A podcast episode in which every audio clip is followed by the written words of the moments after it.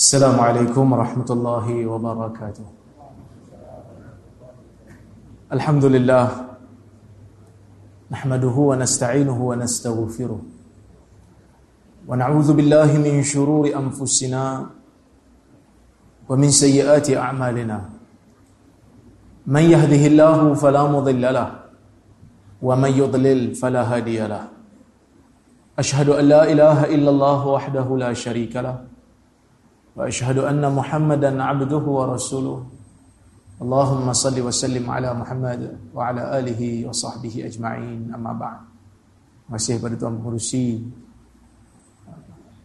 yang dihormati ahli jawatan kuasa masjid hadirin hadirat mukminin dan mukminat yang dirahmati Allah Subhanahu wa taala sekalian alhamdulillah pada malam ini kita dapat bersama-sama berhimpun bertemu saya kira ni kali pertama saya menjejakkan kaki ke masjid ini. Um, saya kira macam tak ramai sebab malam ni kan ramai eh, banyak program kan. Ahli fatwa bertebaran di negeri Perlis. Alhamdulillah ramai juga. Uh, saya teringat sebuah hadis riwayat Abu Hurairah seperti mana yang dinukilkan oleh Al-Imam Al-Bukhari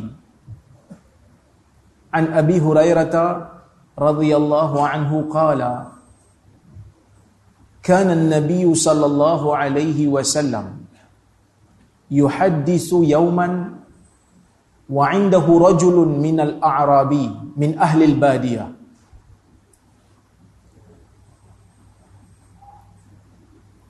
أن رجلا من أهل الجنة. استأذن ربه في الزرع. فيقول الله أولست فيما أولست فيما شئت؟ قال بلى. ولكني أحب أن أزرع.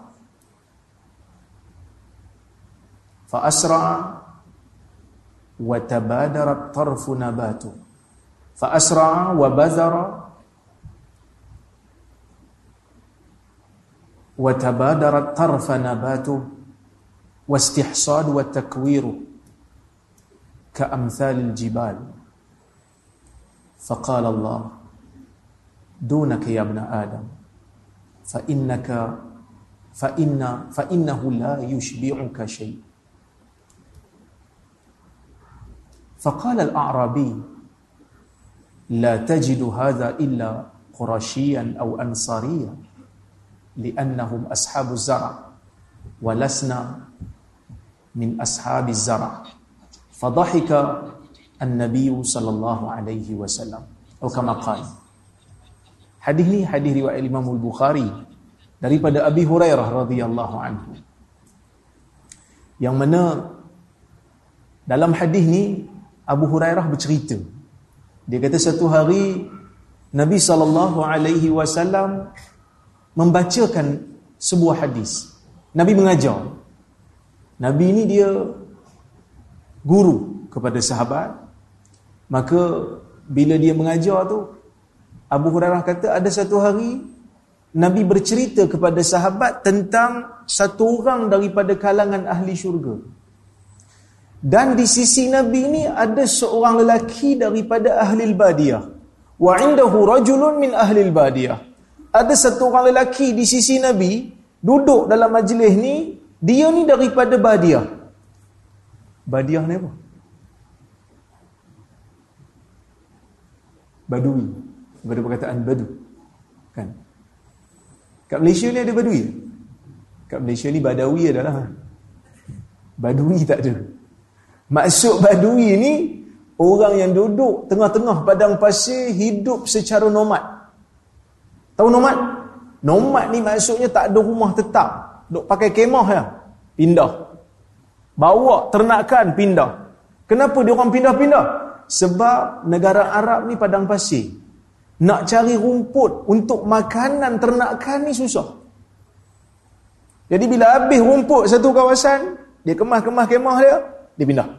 Cari lagi tempat rumput baru. Di kebiasaan orang-orang yang duduk dalam keadaan seperti ini, badui ini, mereka ni agak sedikit kasar.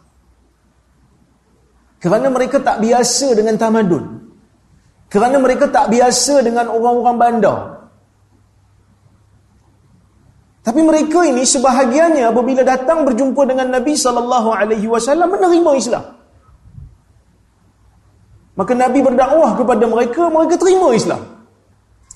Cuma bila mereka datang ke Madinah, sebahagian daripada mereka ni tidak begitu mahir dan tidak begitu tahu tentang adab yang menjadi amalan ataupun kebiasaan orang yang berada di bandar. Sebab tu dulu kita pernah jumpa, kita pernah dengar satu hadis, badui masuk dalam masjid dia kencing dalam masjid. Kan? Faqama fi nahiyatil masjid fabala fi. Dia masuk dalam Masjid Nabawi. Masjid Nabawi tu bukan Masjid Arau. Kalau Masjid Arau tu bolehlah tahan lagi kan? Masjid Nabawi. Masuk dalam Masjid Nabawi, dia pergi ke ujung masjid, dia pergi kencing kat situ. Sahabat tengok, fazajarahun nas. Sahabat tengok, sahabat nak pergi marah dia.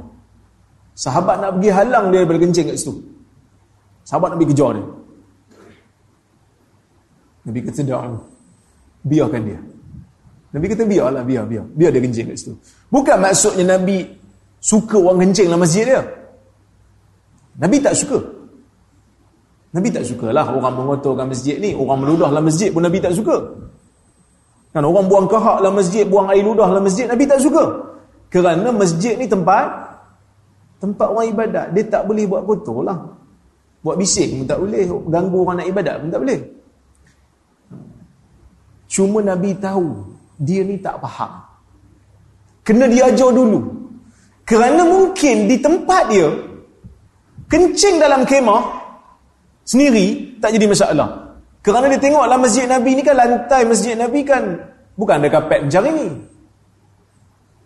Dia kata boleh lah kot, alang-alang lebih kurang macam kemah aku je. Dia tala je kat situ kan. Ha. Sahabat ni dia orang sayang dekat masjid, sayang dekat syiar, maka dia orang dia nak marah. Dia orang ni nak marah. Nabi kata biarkan dia. Biarkan dia. So, Nabi ni pemimpin yang hebat lah. Suasana yang cemas macam tu. Kan? keputusan yang Nabi buat tu betul dan tepat daripada beberapa sudut. Yang pertama dari sudut dakwah. Kerana dia tak tahu. So kena ajar dia dulu. Dan bukan semestinya dia kencing dalam masjid tu untuk dia hina masjid. Mungkin dia tak tahu. Ha, kita pun macam tu juga. Orang Islam ni pun sama juga. Kan? Sebelum kita nak hukum orang, tanya dulu. Saya selalu buat contoh. Kadang-kadang kita ni selalu cepat hukum. Sebelum kita faham, kita hukum dulu. Tak betul. Sepatutnya dengar dulu. Lepas tu baru hukum. Kalau ada benda tak jelas, tanya dulu. Katalah kita tengah sembang dengan satu orang sahabat ni. Sembang punya sembang punya sembang. Tiba-tiba azan. Kita pun kata dia, Ui azan dah azan lah kan dia pun kata oh azan kata dia dengar azan tu kan dia dengar alah pergi mampus lah dia, dia hina azan ha? zahirnya dia hina azan tak? zahirnya dia hina azan kan kita pun semangat lah hang teruk azan hang kata lagu tu tak betul. Kapir yang ni. Kan? Terus kapir kan terus. Jangan. Tanya dulu. Han tahu tak hina azan ni tak boleh? Kena tanya dulu. Han tahu tak hina azan ni tak boleh? Dia syiar. Dia satu seruan untuk panggil orang untuk panggil orang datang solat. Dia syiar. Tak boleh hina. Salah. Dia kata, katalah dia jawab kat kita. Aku bukan hina azan tu. Aku duk kata pergi mampus tu dekat Bilal tu. Bukanlah Bilal masjid ni. Ha. Aku duk kata kat Bilal tu. Tadi aku nampak dia beratur beli nombor ekor. Tadi tengah hari tadi aku nampak dia pergi beratur beli nombor ekor. Petang asal dia azan pula kat masjid. Munafik sungguh. Cik kan. Ha, maksudnya dia bukan azan. Ha, hati-hati. So Nabi ni dia faham Badui ni bukan nak hina masjid. Tapi kalau Bilal kencing dalam masjid lepas ni kita faham. Sebab dia dah faham kan. Ni badui. So kalau orang asli datang, orang pedalaman datang, tak pernah tahu. Buat kotor sikit, kita bagi tahu kat dia. Tak boleh buat kencing dalam masjid. Ini adab dalam masjid, kita kena bagi bersih. Sahabat nak kejar dia. So, keputusan Nabi tak bagi sahabat kejar dia, pukul dia. Yang kedua, tepatnya, keputusan Nabi ni, ialah apabila dia kencing kat situ. Kalaulah kata dia tengah dia tengah kencing, sahabat pergi kejar dia. Dia pun larilah. Bercucuranlah air kencingnya merata-rata tempat. Jadi berirama lah kencing dia tu. Jadi susahlah kita nak kita nak pergi cuci. Jadi dia kencing kat tempat tu biarlah dia fokus kat situ je. Kan? Biarlah dia fokus kat situ, nanti bila dah sudah kita curah je lah dengan air. Kerana benda kencing ni boleh cuci. Dia ni suka kat Nabi. Bila Nabi cakap elok-elok dengan dia, dia suka kat Nabi. Dia kata, Allahumma rahamni wa Muhammada wa la tarham ma'ana ahada. Wahai Tuhan, sayangkanlah aku dengan Muhammad. Jangan sayang kat orang lain. Kami dua orang cukup. Kami dua orang saja sudahlah. Sebab dia rasa tersinggung dengan sahabat lain yang marah dah.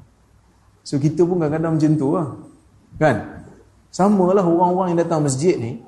Nampak kalau orang datang muka baru kan jangan ucap benda yang boleh menyinggung perasaan dia. Kerana kadang-kadang kita rasa perkataan kita tak ada apa. Tapi bagi orang yang baru sampai, baru datang, baru nak jinak dengan masjid, perkataan tu jadi tajam. Orang tu baru nak datang masjid. Ada kenduri besar sikit kat masjid, dia datang. Sebab ramai datang, dia tak segan. Ramai. Kita pun tengok dia. Ha, baru nampak. Jadi perkataan tu tajam. Lagi puaka, Hang penuri pun nak datang kan? Tu lagi puaka. Sebahagiannya kadang-kadang kita ni dah macam IO, tahu IO? Investigating Officer. Daripada mana? Duduk mana? Sebelum ni tak nak nampak pun. Ni datang ni nak buat apa? Dah macam ketua balai pula. Jadi orang tak selesa. Jadi perkataan-perkataan kita bila nak menyantuni jemaah yang baru datang masjid ni kena hati-hati. Kan? Sebab itu Nabi SAW treatment dia, layanan Nabi kepada orang Badui ni agak sedikit berbeza. Anas bin Malik radhiyallahu anhu berkata, kami sangat berharap akan datang kepada Nabi sallallahu alaihi wasallam.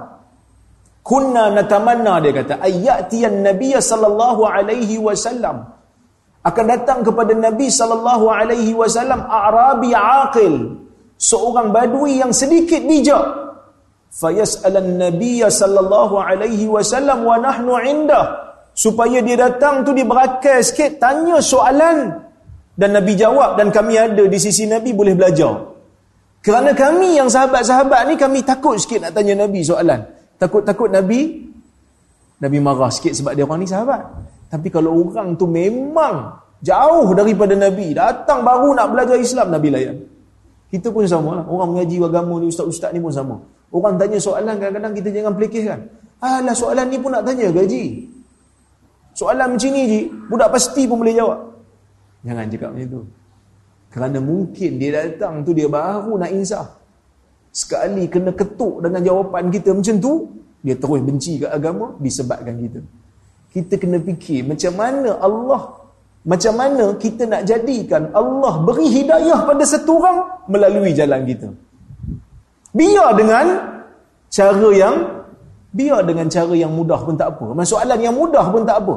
Kerana Nabi sallallahu alaihi wasallam pernah menyebutkan dalam sebuah hadis, "Man dalla ala khair falahu ah, ka ajri man fa'ilihi." Atau kama Sesiapa yang menunjukkan kepada orang lain kebaikan, maka dia akan dapat pahala sama seperti mana orang yang melakukannya.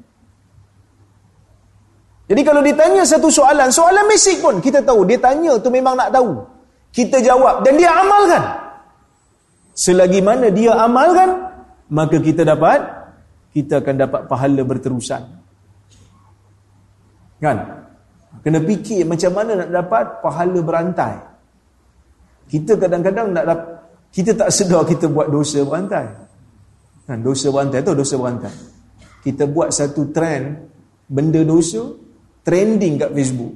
Kita buat satu troll kutuk orang, orang troll, orang share, orang baca, orang ketawa. Kerana kita kutuk orang. Selagi mana lawak kita, kutukan kita tu berada di Facebook, selagi tu kita mendapat dosa. Man sanna fil islami sunnatan sayyi'ah, falahu wizruha, fa'alaihi wizruha wa wizru man amila biha. Siapa yang tunjuk satu jalan yang buruk dalam agama, maka dia akan mendapat dosa. Dan dia akan juga mendapat dosa selagi mana orang mengamalkan dia. Itu bahayalah. So badui ni satu masyarakat yang sedikit terasik dan mendapat treatment. Mendapat layanan yang sedikit berbeza kerana mereka ini mempunyai budaya yang berbeza. So dia duduk dalam masjid majlis Nabi sallallahu alaihi wasallam. So sahabat lain ada badui pun ada. Sebab tu kalau kita tengok tuan-tuan dan puan-puan majlis Nabi ni majlis Nabi majlis ilmu Nabi menghimpunkan badui dan hadari Majlis Nabi menghimpunkan kibarus sahabah wa sirarus sahabah. Sahabat yang besar pun ada, sahabat yang kecil pun ada.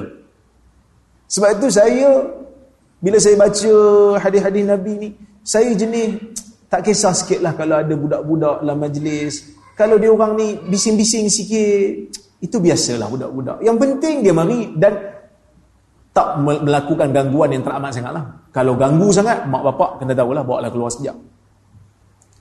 Kenapa? Kerana anak-anak muda ni kita kena biasakan mereka dengan majlis ilmu, duduk dalam majlis ilmu. Ni macam adik-adik yang kecil-kecil ni kan. Siap apa? Sangkut dagu lagi kan, tongkat dagu lagi. Maksudnya dia dengar sungguh. Jadi bila dah besar nanti dia tak segan nak datang majlis ilmu. Dia tak segan nak datang majlis ilmu. Dia tak rasa takut, dia tak rasa janggal nak datang dalam majlis ilmu. So majlis Nabi meraihkan semua. Jadi budak-budak ni cepat matang.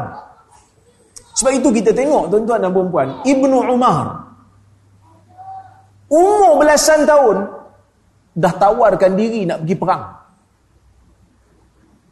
Baru belasan tahun, baru 14 tahun dah tawarkan diri kat Nabi nak pergi nak pergi perang. Nabi tak izin pada mulanya sampai cukup umur baru Nabi bagi. Betul? Kita anak kita umur 14 tahun buat apa? Main game lagi. Sebab dia tak biasa. Dia tak biasa. Kita tak biasakan dia duduk bersama dengan orang dewasa. Dan Ibnu Umar ni dalam satu hadis dia pernah sebut. Dia kata Nabi saw dalam sebuah hadis Nabi pernah bagi satu teka-teki. Dalam majlis tu orang besar-besar ada dia pun ada. Nabi kata inna minasyajari la syajaratan la yasqutu waraquha fa innaha fa innaha masalul mu'min fahaddisuni ma hiya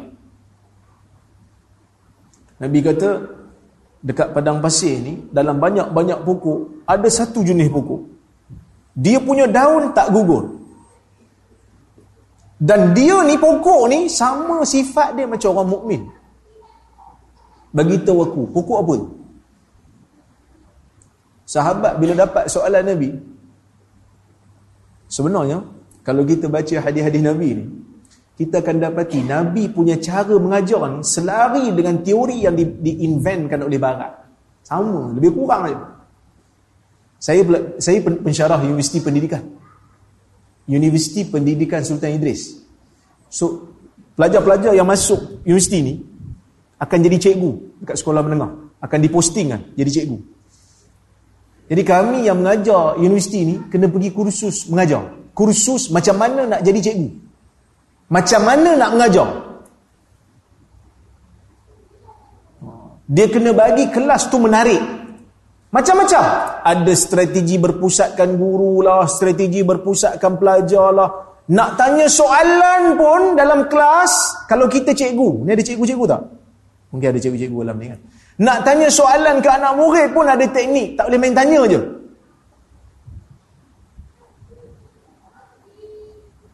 Apa teknik nak tanya soalan?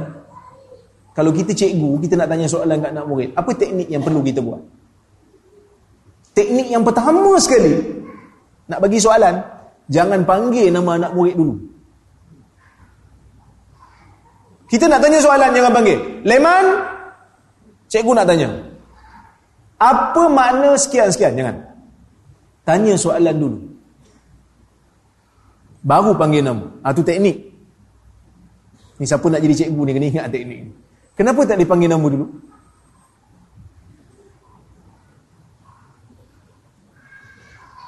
Kalau panggil nama dulu, belum bagi soalan, yang bukan leman, tak ambil perhatian.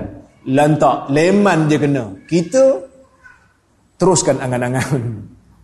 So Nabi SAW pun dalam hadis Nabi bertanya soalan dulu. Nabi kata, dalam banyak-banyak pokok di padang pasir ni, di negeri kita ni, ada satu jenis pokok. Daunnya tak gugur. Bagi tahu. Siapa tahu? Tolong bagi tahu. Sahabat semua pakat fikir. Yang tua-tua ni pun fikir juga. Soalan Nabi kan? Semua pakat nak jawab. Nak tunjuk kat Nabi yang mereka betul. Orang ni jawab salah, orang ni jawab salah, orang ni jawab salah. Ibnu Umar kata, bila aku bila Nabi tanya soalan tu kat aku, bila kami bila Nabi tanya soalan tu kat kami semua, Ibnu Umar ni kira muda lah. Dia kira muda lah banding sahabat sebab dia anak Umar kan. Anak Umar kira muda lah. Taraf-taraf anak sahabat-sahabat yang lain, sahabat-sahabat yang kibar. Dia kata, aku tahu jawapannya adalah pokok tamar. Aku nak jawab tapi aku, tapi aku malu sebab yang tua-tua semua tak tahu jawapan. Nanti kalau yang yang muda jawab betul, yang tua-tua jawab tak betul, nampak sangat? Nampak sangat yang muda lebih terror. Kan? Jadi aku simpan. Aku simpan jawapan tu sehingga Nabi kata itulah pokok tamar. Yang Nabi kata tadi dia seumpama orang mukmin. Itulah pokok tamar. Kenapa pokok tamar sama macam orang mukmin? Ulama berbeza tafsiran. Ada yang mengatakan pokok tamar ni dia memberikan teduhan. Nah, ha, sama macam orang mukmin memberikan perlindungan, memberikan kesenangan, memberikan bantuan kepada orang lain. Ada yang kata pokok tamar ni buah dia tak ada musim, sepanjang tahun ada. Macam orang mukmin, kebaikannya tidak ada musim. Orang mukmin kebaikannya sepanjang masa. Ada yang kata pokok tamar ni daripada daun sampai ke sampai ke pangkai, daripada ujung sampai ke pangkai, semua boleh pakai. Daun boleh pakai, pelepah boleh pakai, tamar boleh makan, batang boleh buat tiang. Sama macam orang mukmin. Setiap segi daripada daripada tenaganya boleh dipakai untuk manfaat orang lain. Itu tafsiran-tafsiran para ulama. Cuma saya nak bagi tahu ini tata cara Nabi mengajar. Ha, yang mana kita kalau orang ada orang yang nak mengkaji, elok kaji teori Nabi saw dalam pengajaran dan pembelajaran. Macam mana Nabi mengajar sahabat dia? Apa teknik yang Nabi guna? So kali ni Nabi bercerita. Ha, teknik bercerita ni pun ada dalam teknik pengajaran moden hari ini. Disebut oleh sarjana-sarjana barat. Dan Nabi cerita. Nabi kata, Sesungguhnya ada satu orang lelaki. Sesungguhnya ada satu orang lelaki di kalangan ahli syurga. So Nabi cerita pasal syurga. Ha, Nabi Nabi cerita pasal syurga, istazana rabbahu fi zara'. Dia minta izin dekat Tuhan dia untuk tanam pokok. Dalam hadis, sorry, dalam bahasa Arab, az-zara' tak sama dengan asyajar az-zara' ni lebih kepada tanaman yang jangka hayatnya pendek. Macam pokok padi macam pokok gandum. Asyajar ni pokok jangka hayat panjang. Pokok durian pokok manggis pokok besar-besar. So dia minta kat Tuhan dia untuk tanam pokok. Pokok-pokok yang jangka hayatnya pendek. Zara' maka Allah Azza wa Jal bila dia minta nak tanam pokok Allah ni tanyalah kat dia. Awalasta fima syit. Soalan Tuhan ni pendek je kat dia. Soalan Tuhan. Eh, bukankah engkau berada di satu daerah yang minta apa saja boleh dapat? Tuhan tanya tu, Tuhan nak bagi tahu kat dia. Yang kau nak minta pergi, Cucuk tanam ni nak buat apa? Kau minta apa saja pun dapat. Tak payah nak minta tanam. Kan dalam syurga ni macam-macam buah, macam-macam pokok ada. Minta aja dapat. Minta aja dapat. Dia kata bala. Dia kata betul wahai Tuhan. Bala ni maksud betul ya. Oh beza bala dengan na'am. Dalam bahasa Arab, bala pun dia, na'am pun dia juga. Cuma bala ni kalau soalan tu soalan berbentuk negatif iaitu tidak. Tidakkah engkau? Jawapan kalau nak jawab ya, bala. Kalau soalan positif, awak dah makan? Na'am. Na'am. Sebab soalan tu positif. Kalau orang tanya, tidakkah awak dah makan tadi? Ha, jawapannya, bala kalau nak jawab iya. Jangan jawab na'am. So itu kaya bahasa Arab. Dia kata bala. Dia kata iya. Sebab Tuhan tanya dengan dengan soalan yang macam ada nafi kan? Tidakkah engkau berada di satu tempat yang minta apa saja boleh dapat? Dia kata bala. Betul. Ya Tuhan. Walakinni uhibbu an azra' tapi aku teringin sangat nak bercucuk tanam. Hadis ni buktikan kepada kita manusia ni terkesan dengan suasana. Maksudnya dia ni masa dalam dunia selalu buat kerja. Ha, sebab itulah dalam Islam ni Nabi sallallahu alaihi wasallam suruh kita untuk bersihkan environment Islam, environment negara Islam. Nabi tak suka kita buat maksiat satu hal. Nabi tak suka orang yang buat maksiat menzahirkan maksiat. Itu satu kesalahan yang berbeza. Maksiat Nabi tak suka. Menzahirkan maksiat lagi Nabi tak suka. Dua-dua Nabi tak suka. Tapi jangan kalau kamu dah buat maksiat sembunyikan kalau orang tak tahu. Sembunyikan. Pergi tahu buat seorang-seorang. Jangan pergi cerita dalam keadaan berbangga pula. Jangan. Sebab tu saya mencadangkan supaya golongan-golongan yang buat salah dari sudut syar'i ni kena ambil tindakan ni, golongan transgender apa semua ni.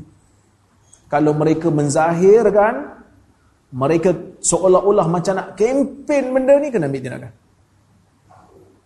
Kerana dia telah merosakkan environment.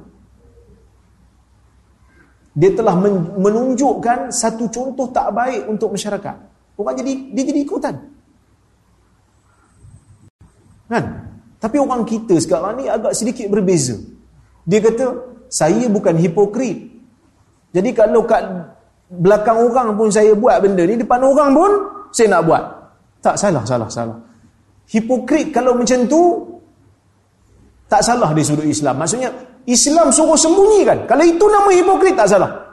Kamu buat dosa, salah. Tapi kalau kamu zahirkan dosa, lagi salah.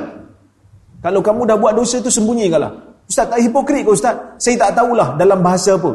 Tapi Islam tak bagi al-mujaharah bisu ataupun al-mujaharah bidzan ataupun bizunu. Mujaharah ni maksudnya menzahirkan kesalahan ataupun dosa. Kan dalam hadis Nabi sebut kan? Kullu ummati mu'afa illa al-mujahirin. Setiap daripada kalangan umat aku ini dimaafkan. Kecuali orang-orang yang mujahir, orang-orang yang menzahirkan dosanya. Kerana manusia terkesan. Dia tengok orang tu buat salah. Lama-lama mula-mula dia rasa pelik. Tapi lama-lama eh biarlah.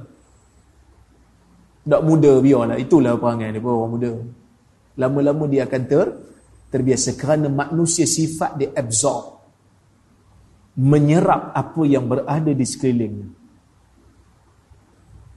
maka sebab itu Nabi tak bagi orang-orang buat dosa menzahirkan dan Nabi saw mengarahkan umat Islam ni untuk mengerjakan amar ma'ruf dan nahi munkar suruh orang buat benda baik dan nampak munkar depan mata pergi cegah Jangan benarkan orang buat maksiat di depan mata kita. Kita kena cegah. Man ra'a minkum munkaran falyughayyirhu bi yadihi. Fa in lam yastati' fa bi lisanihi wa in lam yastati' fa bi qalbihi wa dhalika adhaful iman. kita kena cegah. Bila kita nampak satu mungkar, bila nampak, maksudnya mungkar tu berlaku secara terang-terangan depan kita. Pergi cegah. Pergi bantah. Dengan kuasa kalau ada, dengan tangan kalau ada. Kalau tak mampu dengan lidah, kena tegur. Eh tak boleh ni. Ni tak boleh ni. Kenapa? Kerana manusia sangat terkesan dengan suasana. So ni Masa dekat dunia, dia hidup dalam keadaan suasana petani. So, bila dah masuk ke dalam syurga Allah, dia rindu nak buat kerja yang dia buat dalam dunia. Mungkin ada orang kata kan, Hai, tak payahlah nak pergi bercucuk tanam. Minta je lah apa dapat-dapat. Tapi ada manusia rasa nikmat buat benda yang dia biasa buat. Walaupun orang lain nampak macam benda tu tak ada manfaat. Betul tak? Kita pergi pasar. Perlih ni banyak juga kan, tepi-tepi laut kan. Kuala Perlih tu banyak ikan kan. Kat pasar-pasar banyak ikan. Ada tak orang pergi mancing? Ada kan? Kawan-kawan saya pun ada juga yang kaki pancing. Kita yang tak minat mancing, kita kata tak payahlah buang masa. Pergi je dah beli ikan kat pasar. Pergi mancing bukan dapat pun kadang. Buang umpan je, buang umpan, buang masa. Badan jadi gelap lagi. Tapi dia kata tak, dia enjoy. Betul tak? Dia kata bukan ikan tu jadi persoalan dia tu. Masa tarik tu Ustaz. Itu dia punya feel tu. Kan? Kalau beli kat pasar, dia dah tak ada feel dah. Sebab main ambil, letak dalam plastik. Kita tak, kita main dengan ikan tu. Ada orang rasa feel. Saya tak minat menjen. Saya kata buang masa. Daripada 3 jam, 4 jam tunggu ikan. Aku baca kitab Abirah, satu kitab. Tapi ada manusia rasa feel. Sayur kat pasar bukan main banyak. Ada orang tanam sayur belakang rumah juga. Kerana dia kata makan hasil tangan sendiri ber, berbeza. Maka dah dia minta kat Tuhan, dia rasa enjoy. Tuhan bagi. Kerana dalam syurga ni, tempat untuk Allah beri reward kepada hamba yang beriman. Kerana dalam dunia kita ni letih dengan bebanan hukum. Dalam dunia kita rasa terbeban dengan dengan hukum hakam yang Allah Ta'ala beri. Jadi bila kita taat kepada Allah, kita buat bebanan hukum ni, kita laksanakan, Allah Ta'ala akan, akan berikan ganjaran. Dan ganjaran yang Allah Ta'ala berikan kepada kita di syurga ni, sebenarnya, bukanlah sama dengan apa yang kita buat. Berlipat-lipat kali ganda. Sebab itu Nabi sebut dalam sebuah hadis Nabi kata apa? Kita masuk syurga dengan rahmat. Bukan dengan amal. Kadang-kadang ada orang salah faham. Dia kata, kalau dah masuk syurga dengan rahmat Ustaz, tak payahlah beramal. Amal itu nak dapatkan rahmat Allah. Amal itu kena. Kerana amal itulah nak menggapai rahmat. Tanpa amal, kita susah nak mendapat rahmat Allah di akhirat. Kerana ini janji Allah. Tapi dengan amal, kalau amal tu satu-satunya penyebab untuk masuk ke dalam syurga, kita tak boleh masuk. La yunjiya amalukum la yunjiya ahadakum amaluh. Nabi sebut dalam sebuah hadis, Nabi kata tidak ada satu orang pun amalannya akan menyelamatkan dia daripada syurga. Uh, menyelamatkan dia daripada neraka Allah. Wala anta ya Rasulullah, wala ana. Sahabat kata, walaupun kamu ya Rasulullah, walaupun aku illa ayyataghammadani illa ayyataghammadani Allahu minhu birahmah. Tetapi Allah telah mencucuri aku dengan rahmatnya. Maka kita masuk ke dalam syurga Allah ni ada dua ada dua perkara yang kita kena ambil perhatian. Perkara yang pertama sebab perkara yang kedua syarat. Kita masuk ke dalam syurga Allah sebabnya adalah rahmat Allah Tanpa rahmat Allah kita tak mungkin untuk masuk. Tetapi nak mendapatkan rahmat itu syarat nak dapat rahmat amal. Kenapa saya kata tak seimbang, tak setimpal sebenarnya? Bertimpal-timpal sebenarnya, bukan setimpal lagi. Kerana amalan kita dalam dunia ni terhad. Syurga Allah Ta'ala bagi tidak ada had. Kita hidup dalam dunia, 80 tahun. 90 tahun ibadat. Kan? Ibadat kita 90 tahun dengan tidur kita 90 tahun umur. Mana banyak lagi? Biasanya tidur ni 8 jam. Ibadat sehari berapa jam? Dah tentulah tidur banyak lagi kan?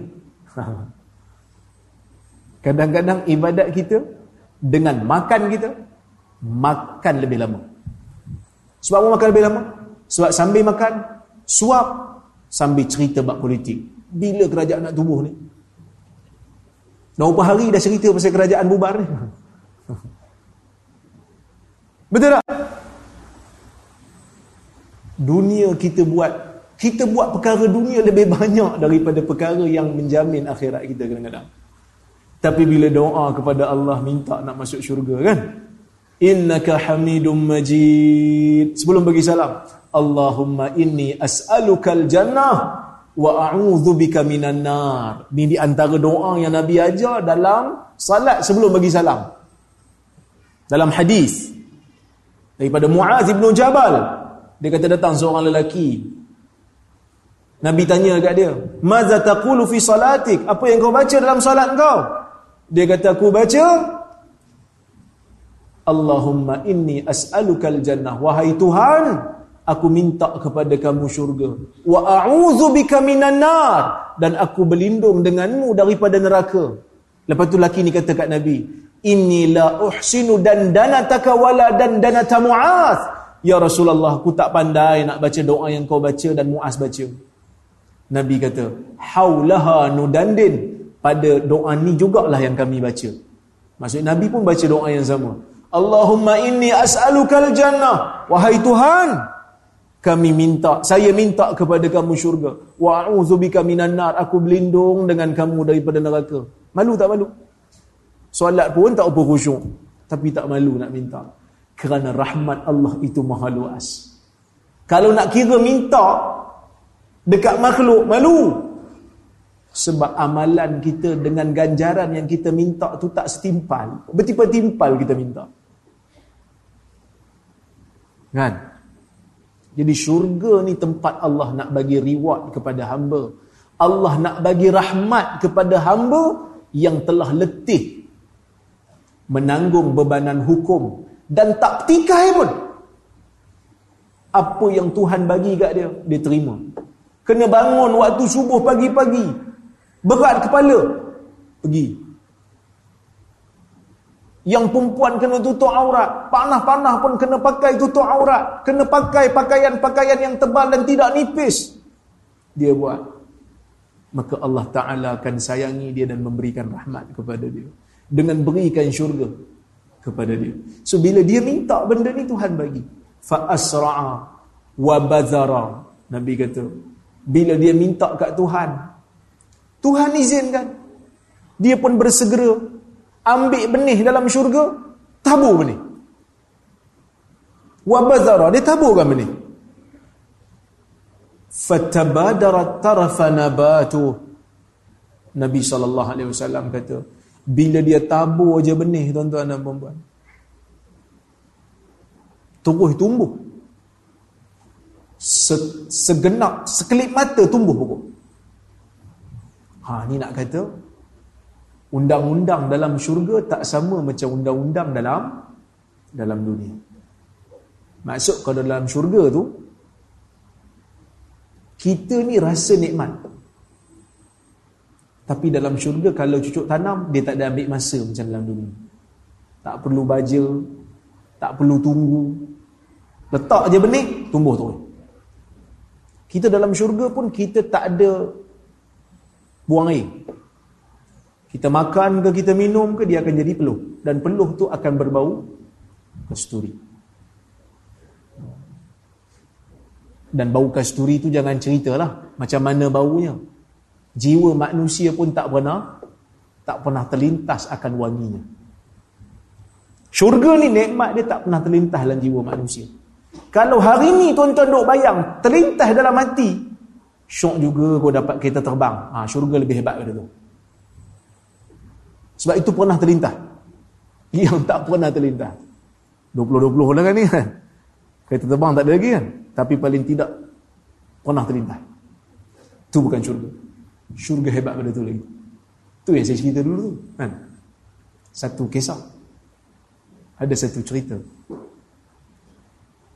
Saya dijemput untuk pergi kuliah. Dia orang yang jemput uh, orang yang jemput saya tu dia kata, "Tak apa ustaz. Ustaz tak tahu tempat tak apa. Ustaz tunggu kat rumah.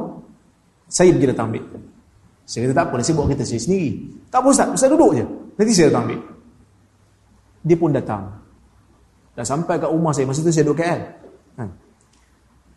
Sampai kat rumah saya dia pun telefon. Dia kata, "Ustaz, kami dah sampai turun." Saya pun turun. Turun-turun saya tengok kereta dia besar. BMW 7 Series. Kan? Saya pun bagi salam, Assalamualaikum, saya buka pintu. Buka pintu, saya pun tutuplah pintu. Boom, tutup pintu. Dia pun tengok saya. Okey Ustaz? Okey, saya kata okey. Pakai tali pinggang. Saya pun pakai tali pinggang. Yalah. Sampai dekat tempat kuliah. Dia keluar dulu. Lepas tu baru saya keluar. Sebab saya pun cari tempat nak buka. Tali pinggang Mana tempat buka. Kereta mahal ha. Saya pergi buka. Dia keluar pintu. Bila dia keluar Saya bawa keluar. Rupanya Kereta tu pintu tak payah tutup. Dia letak je. Dia akan sedut sendiri. Auto suction Patutlah tadi masa saya tutup pintu kuat-kuat Dia tengok saya. Ah. Saya bila tengok tu Saya kata sorry lah Saya tak tahu. Pintu ni boleh tutup sendiri. Tak, tak apa sah Dunia semua ni. Saya fikir Syurga lebih hebat dari ni. Kita tak pernah terbayang kan? Dunia ni pun kadang-kadang kita takjub. Hebatnya Pintu boleh tutup sendiri. Pintu kereta saya buka pun tak boleh. Maksud kadang-kadang kita paksa buka Tak boleh buka. Kan? Ni tutup sendiri tuan-tuan. Letak je. Dia akan tarik sendiri. Oh hebat. Ni teknologi dunia. Syurga lebih hebat lagi. Allah Ta'ala sebut. A'dadtu li'ibadiyas salihin. Ma la aynun ra'at. Wala uzunun sami'at. Wala khatara ala qalbi bashar. Aku sediakan untuk hamba-Ku yang beriman. Satu syurga yang mata tak pernah tengok. Telinga tak pernah tengok. Tak pernah terlintas dalam jiwa manusia. Jadi orang yang beriman memang rindu ke syurga. Sebab tu Nabi cerita pasal syurga. Nabi cerita pasal syurga. Sampai orang ni nak minta cucuk tanam pun Allah bagi. Azan. Kita bagi ruang pada azan. Baik. Saya sambung sikit lagi. Nabi kata dalam hadis ni bila dia baling saja apa ni biji benih tu cepat tumbuh wastihsadu dan siap untuk dituai wa takwiru dan dihimpun sehingga maksudnya bila kita tuai itu kita bengkok-bengkokkan dia sampai dia menjadi membukit lah. Amsal al-jibal. Jadi membukit Nabi kata dunaka ya bena Adam. Ambillah wahai anak Adam. Fa innahu la yushbi'uka syai kerana sesungguhnya tidak ada sesuatu yang membuatkan kamu rasa cukup. Maksud kita ni, sifat manusia macam tu lah. Dia tak ada rasa cukup. Ha, yang ni kena hati-hati. Allah peringatkan kepada orang syurga pun macam tu jugalah. Sesungguhnya kamu tidak akan pernah rasa cukup. Tapi sebab dalam syurga dia tak ada taklif. Untuk kita dalam dunia ni kena peringat lah. Kadang-kadang manusia ni macam tu lah. Dah mula-mula nak yang tu, dah dapat yang tu, nak yang lain pula. Dapat yang lain, nak yang lain pula itulah asas manusia menjadi jahat. Kerana tak sedar diri dia rasa tidak pernah cukup dengan apa yang ada. Tu yang kadang-kadang benda bukan hak dia dia nak ambil juga. Sepatutnya kalau bukan hak dia jangan ambil lah kan. Tapi manusia tak pernah rasa cukup. Ha, tu yang dia ambil tu.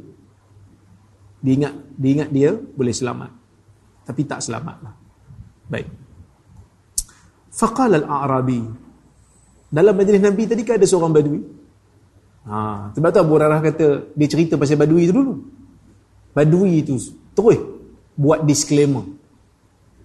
Badui itu kata, Ya Rasulullah, La tajidu hadha illa qurasyian aw ansariya.